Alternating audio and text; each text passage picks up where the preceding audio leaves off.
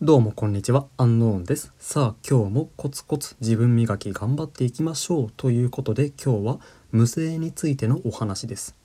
もしあなたが初めてオナキンをして日数を積み重ねていってある日朝起きたらパンツの中が精子でドロドロでしたと。あ寝ている間に射精してしまったんだなと。これが無声ですね。で最初初めて無声をしてしまった方はここで悩むと思うんですよ。あれこれってオナキン継続してもいいんかな？それともリセット扱いなのかな？と。で結論から申し上げますと無声っていうのはリセット扱いにしなくて OK です。これは僕だけじゃなくて他の多くの禁欲者の方も同じ意見です。なぜかというとそもそも理性、えー無声というものと普通のリセットっていうものは全く別のものものもものだからです。普通のリセットっていうのは自分の意思でポルノを見て自分の意思でオナニーをしてしまうということです。当然ポルノを見る分脳へのダメージもありますし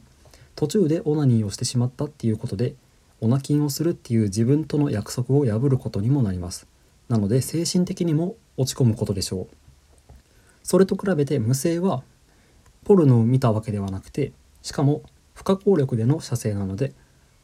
頭へのダメージも精神的なダメージも普通のリセットとは比べ物にならないほど低いです。なので無声そのものであなたたちが懸念しているような大きなダメージを被るということはありません。むしろ大事なのは無声をしてしまった後ですね。長い間オナキンをしている時にいきなり無声をすると久しぶりの快感に我を忘れそうになります。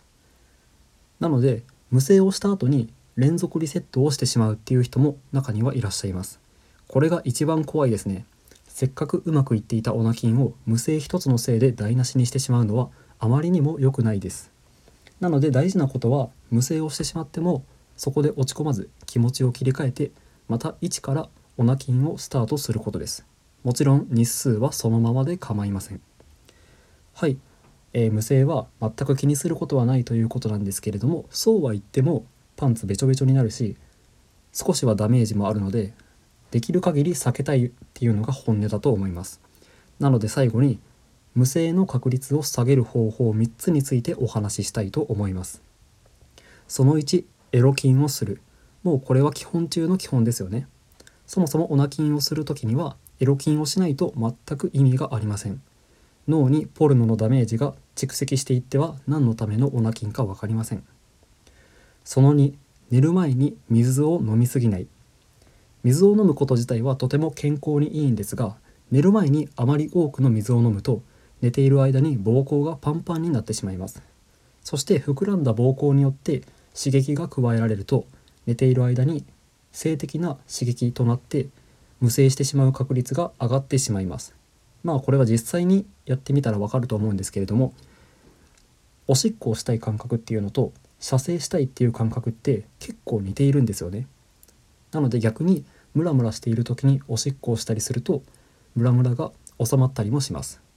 まあこの辺は皆さんご自分で試してみてください。はいそれでは無声をしにくくなる方法その3寝る体勢を考える。例えばうつ伏せで寝てしまうと自分の息子を圧迫してしまう体勢になってしまいます。また足の間に枕や布団などを挟んで寝る方も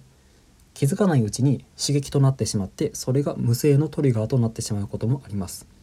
なので寝るときは極力うつ伏せにならず横向きあるいは仰向けで寝てください。また足の間に何も挟まないようにして寝てください。